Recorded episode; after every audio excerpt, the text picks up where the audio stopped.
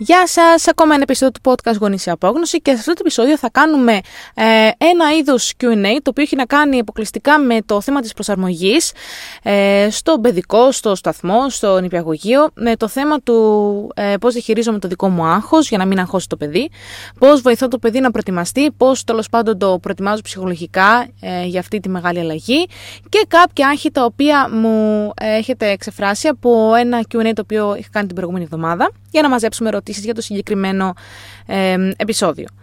Ε, ότι προσπαθώ να τα καλύψω όλα τις ερωτήσεις οι οποίες ήταν, πολλές ερωτήσεις ήταν κοινές ε, και παρόμοιες οπότε θα απαντήσω τις πιο σημαντικές.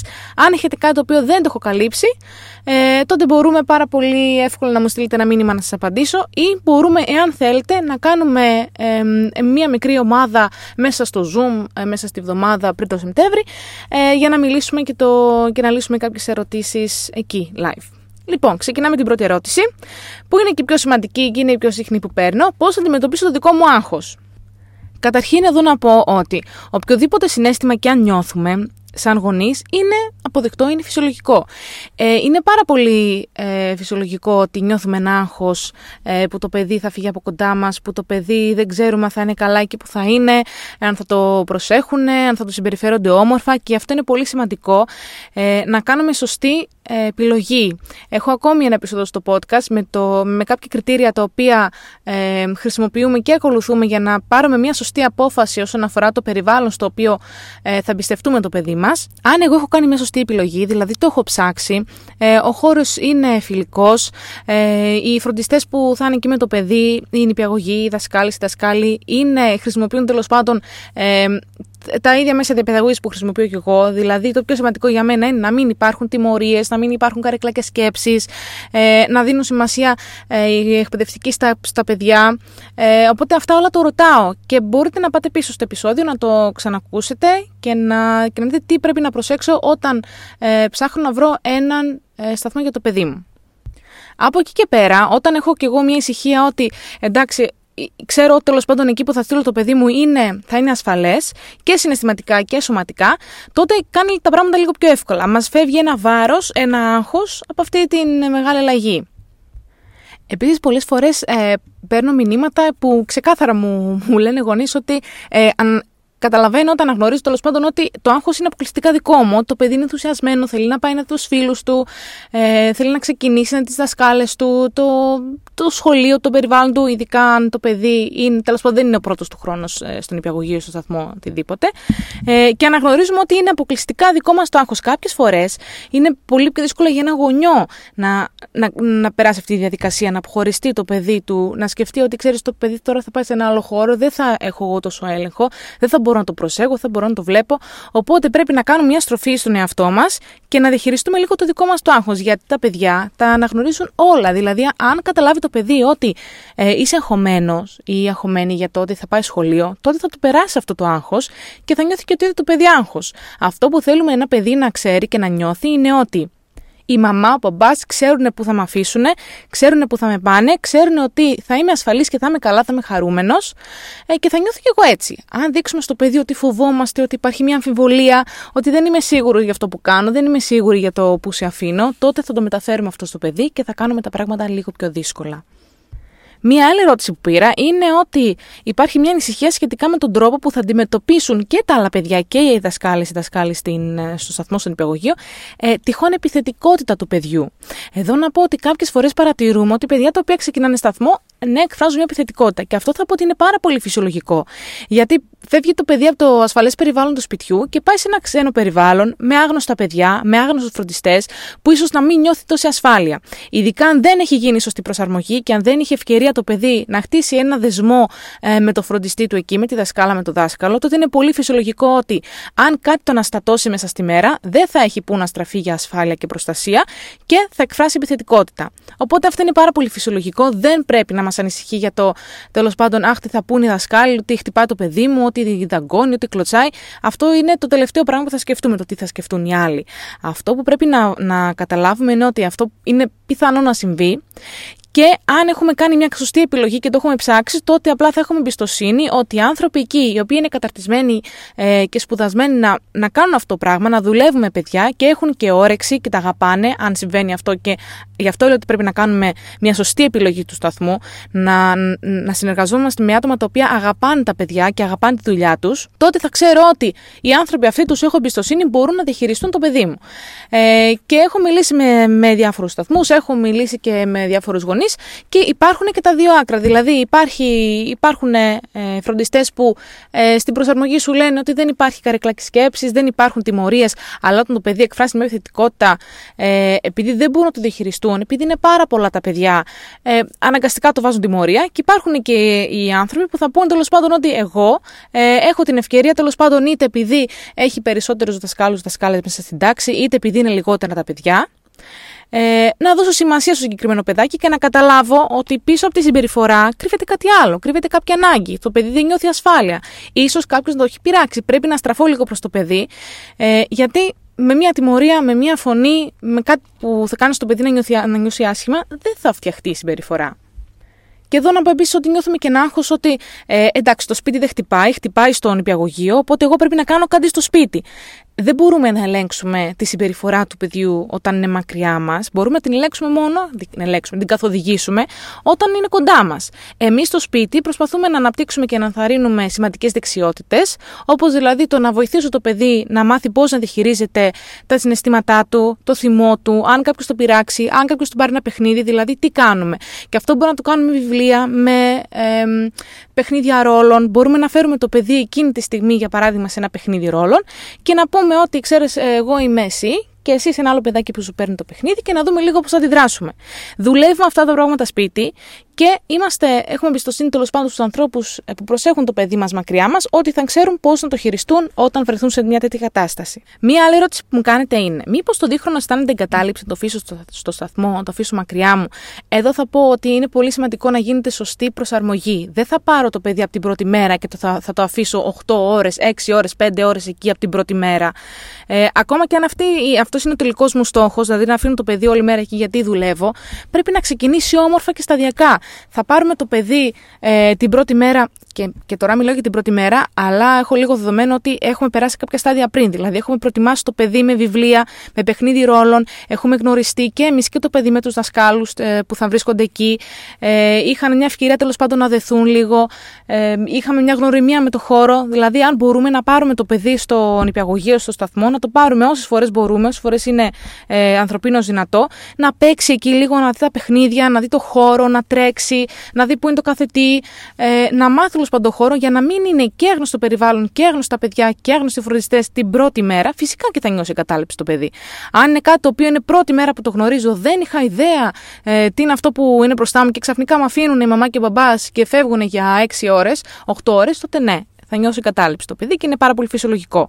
Και εμείς ήδη δηλαδή, σαν ενήλικες, θα δυσκολευόμαστε να το διαχειριστούμε αυτό, πόσο μάλλον ένα μικρό παιδί, το οποίο ακόμη δεν έχει εργαλεία να διαχειριστεί αυτά τα έντονα συναισθήματα. Οπότε η προσαρμογή, θα το λέω πάντα, πρέπει να γίνεται όμορφα και σταθερά. Και ακούω πάρα πολύ συχνά ότι δεν, δεν μας αφήνουν να κάνουμε τη σωστή προσαρμογή. Αυτό, ε, παιδιά, δεν ισχύει. Υπάρχουν σταθμοί, ε, γιατί μιλάω με πάρα πολλούς γονείς κάθε μέρα, υπάρχουν σταθμοί που κάνουν τέλεια προσαρμογή. Ε, είχα μια μανούλα την, ε, τις προηγούμενες εβδομάδες που μου είχε πει ότι, ε, αυτό είναι στην, στην Ελλάδα μένουνε, ότι το νηπιαγωγείο τους κάνουν προσαρμογή δύο εβδομάδες με ένα μήνα. Δηλαδή, ε, δύο εβδομάδες με ένα μήνα δικαιούται ο γονιός να είναι μαζί με το παιδί του στην τάξη για κάποιες ώρες αρχικά λίγες ε, στην αρχή και μετά σιγά σιγά αυξάνονται. Αλλά αυτό είναι πάρα πολύ σημαντικό. Θα το πω ξανά ότι το να αφήνουμε ένα παιδί με ένα άγνωστο άνθρωπο ε, στο κατόφλι ενός ξένου περιβάλλοντος ε, και να πούμε τέλος πάντων ότι εντάξει, έχω εμπιστοσύνη ότι θα τα καταφέρετε, αυτό δεν βοηθάει το παιδί. Είναι πάρα πολύ αγχωτικό.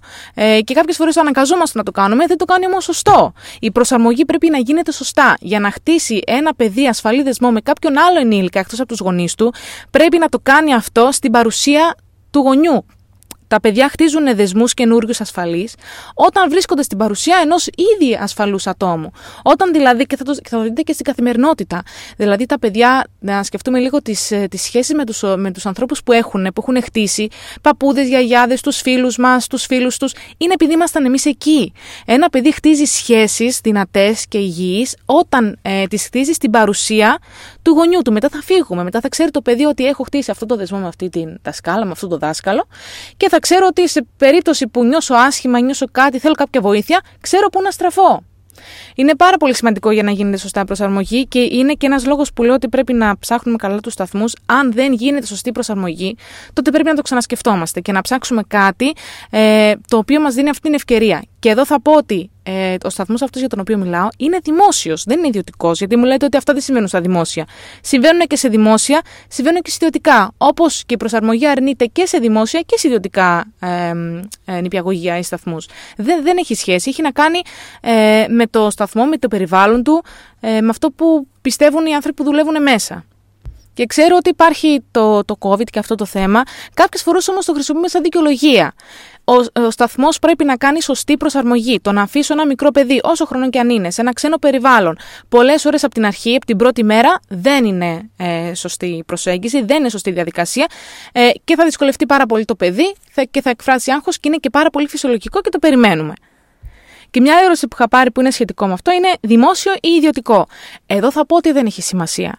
Ε, θα πω ότι πρέπει να γίνεται σωστά, η, να κάνω την επιλογή μου σωστά, να έχω τα κριτήρια μου τέλος πάντων μέσα στο μυαλό, να ξέρω τι είναι αυτό που ψάχνω, γιατί υπάρχουν εξαιρετικοί ιδιωτικοί σταθμοί ε, και υπάρχουν και πάρα πολύ, και πολύ προβληματικοί ιδιωτικοί σταθμοί. Υπάρχουν εξαιρετικά, εξαιρετικά δημόσια νηπιαγωγεία και υπάρχουν και δημόσια νηπιαγωγεία τα οποία τέλος πάντων δεν πολύ ενδιαφέρονται. Ε, δεν έχει τόσο σχέση το αν θα είναι δημόσιο ή ιδιωτικό. Έχει σημασία σημασία οι άνθρωποι που δουλεύουν μέσα και η όρεξή τους, αν έχουν αγάπη για τα παιδιά, αν ενδιαφέρονται, αν νοιάζονται, ε, αν θέλουν να συνεργαστούν. Αυτά έχουν σημασία και όχι αν το νηπιαγωγείο θα είναι τέλος πάντων ο σταθμός, θα είναι δημόσιος ή ιδιωτικός. Μια άλλη ερώτηση είναι: Φοβάμαι πως δεχτεί bullying το παιδί μου από άλλο παιδί, πληγωθεί και δεν μου το πει. Εδώ θα πω ότι είναι πολύ δύσκολο ένα ειδικά μικρό παιδί να μην παρατηρήσουμε εμείς, αν το βλέπουμε και αν είμαστε τέλος πάντων ε, εναρμονισμένοι με, τις, με τη συμπεριφορά του, με τέλος πάντων αυτό που κάνει, με, με το χαρακτήρα του, είναι πολύ δύσκολο να μην καταλάβουμε ότι έχει αλλάξει η συμπεριφορά το παιδί. Γιατί ένα παιδί μικρό, ε, αν βιώνει bullying, θα το δείξει τη συμπεριφορά του. Ε, ίσως να είναι πιο επιθετικό, ίσως να κλείσει στον εαυτό του, ίσως να μην είναι το παιδί που ξέρω είχαμε συνηθίσει, που ξέρουμε ότι είναι το παιδί μας. Εκεί θα καταλάβουμε ότι κάτι πάει λάθος. Θα πάμε στο σταθμό, θα μιλήσουμε με τις δασκάλες, θα ρωτήσουμε τέλος πάντων αν έχει γίνει κάτι και θα παρατηρήσουμε. Θα πούμε τέλος πάντων ότι σας παρακαλώ να, να, να κοιτάξετε λίγο πιο προσεκτικά, να το έχετε λίγο έννοια αυτό. Θέλω να ξέρω το παιδί μου τέλος πάντων βιώνει bullying από άλλο παιδάκι και το πειράζει κάποιος. Ε, εδώ επίσης λέει το δεύτερο σκέλος και δεν μου το πει. Εδώ θα πω ότι πάρα πολλές φορές παίρνω μηνύματα ότι ξέρω εγώ, παιδιά στην εφηβεία, παιδιά στη σχολική ηλικία, ότι δεν μιλάνε με τους γονείς, ε, κρατάνε μυστικά και εδώ έχει και πάλι να κάνει η διαπαιδαγώγηση που χρησιμοποιούμε από μικρή ηλικία, από πολύ πολύ μικρή ηλικία. Αν ένα παιδί όποτε έρχεται να σου πει κάτι, είτε το μαλώνεις, είτε του δείχνεις ότι σε έχει κάνει να νιώσεις άσχημα, είτε του νιώθεις ότι έχει επηρεάσει πάρα πολύ τα συναισθήματά σου και δεν μπορείς να διαχειριστείς ούτε τα δικά σου ούτε τα δικά του. Ε, αν το βάζεις μορία, αν το μαλώνεις, αν το κάνεις να νιώθει άσχημα, αν το προσβάλλεις, αν του κάνεις κριτική, κάθε φορά που θα σου πει κάτι το παιδί, τότε είναι πολύ φυσιολογικό το παιδί δεν θα σου λέει τίποτα πια για να μην σε στεναχωρήσει, για να μην μπει σε μπελάδε, ε, για να μην πει τιμωρία, για να μην τον κάνεις να νιώσει άσχημα. Και αυτό είναι πολύ επικίνδυνο. Ε, γιατί έχω πει πάρα πολλές φορές ότι δεν μπορούμε να βοηθήσουμε ένα παιδί αν δεν ξέρουμε τι το προβληματίζει. Αν δεν ξέρουμε ποιο είναι το πρόβλημα το οποίο αντιμετωπίζει. Οπότε πρέπει να κρατούμε μια ε, ανοιχτή γραμμή επικοινωνίας με το παιδί. Δεν πρέπει ποτέ να κάνουμε ένα παιδί να νιώθει άσχημα γιατί μας έχει πει κάτι. Ε, είτε έχει κάνει κάτι λάθος, είτε έχει κάνει κάτι το οποίο ξέρουμε ότι θα μας στεναχωρήσει, θα μας θυμώσει. Το παιδί πρέπει να μπορεί να μας τα λέει όλα. Και αυτό ξεκινά από τα πολύ πολύ βασικά. Δηλαδή, τώρα θα μου πεις, εντάξει, θα μου πει το παιδί ότι έχει πληγωθεί, κάνει bullying, δεν θα θυμώσω.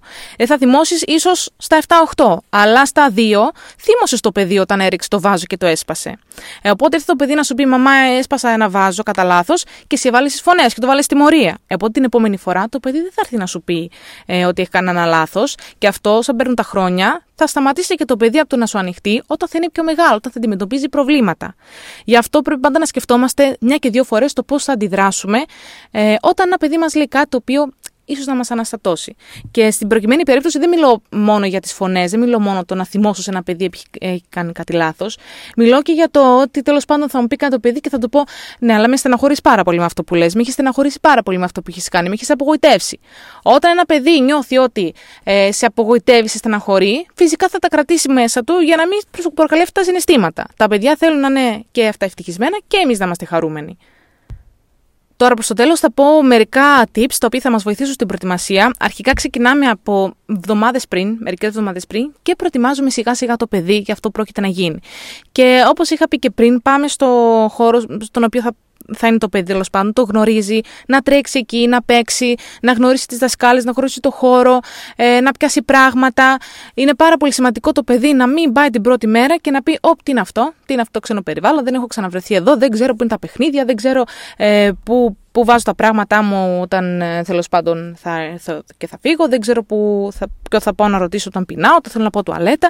Πρέπει το παιδί να ξέρει καλά τον χώρο. Και όχι μία φορά θα πάρουμε το παιδί, ε, άντε αυτός είναι ο, ο σταθμός που θα έρθει του χρόνου και καληνύχτα. Θα το πάρουμε όσες φορές μπορούμε. Αν περνάμε από εκεί συστηματικά, τότε θα, θα το θυμίζουμε το παιδί. Α, είναι εδώ που θα παίζεις, θα, θα ανεβαίνεις εκεί, θα τρέχεις εδώ, θα παίζεις με τους φίλους σου εδώ. Προσπαθούμε να κάνουμε το παιδί να καταλάβει ότι είναι αυτός ο χώρος που ο οποίος θα το φιλοξενεί τον, τον επόμενο χρόνο. Και τα επόμενα χρόνια τελικά θα μείνουμε εκεί. Είναι πολύ σημαντικό επίσης, όπως είπα πριν, να γνωριστεί με τους φροντιστές και να φτιάξουν μία σχέση. Ε, θα χρησιμοποιήσουμε και γενικά για την προετοιμασία κάποια βιβλία, κάποια παιχνίδια ρόλων. Ε, θα του θυμίζουμε το παιδί ότι τέλος πάντων ε, σε μερικές εβδομάδες θα ξεκινήσουμε σχολείο. Ε, θα πάμε να πάρουμε μαζί τα πραγματάκια του, το, την μπουκαλίτσα του για το νερό, τη τσάντα του, καινούρια ρούχα, ένα ζωάκι, ίσως ένα παιχνίδι που το κάνει νιώθει ασφάλεια ε, και θέλει να παίρνει μαζί του στο σχολείο σχολείο. Ε, θα τα κάνουμε αυτή, αυτά. Στόχος μας είναι να βάλουμε το παιδί ε, να γίνει μέρος της διαδικασίας και όχι απλά να το επιβάλλουμε να αυτό θα πάρεις ε, στο σχολείο, αυτή είναι η τσάντα σου, αυτή είναι το, ε, τα καινούργια σου ρούχα, αυτό είναι το παιχνίδι σου, αυτό είναι το παγουράκι σου. Θέλουμε το παιδί να νιώσει ότι ναι, συμμετέχω και εγώ σε αυτή τη διαδικασία γιατί είναι σημαντική, γιατί είμαι και εγώ σε αυτό το στάδιο στο οποίο θα κάνω μια ε, αλλαγή στη ζωή μου που δεν χρειάζεται να είναι αρνητική.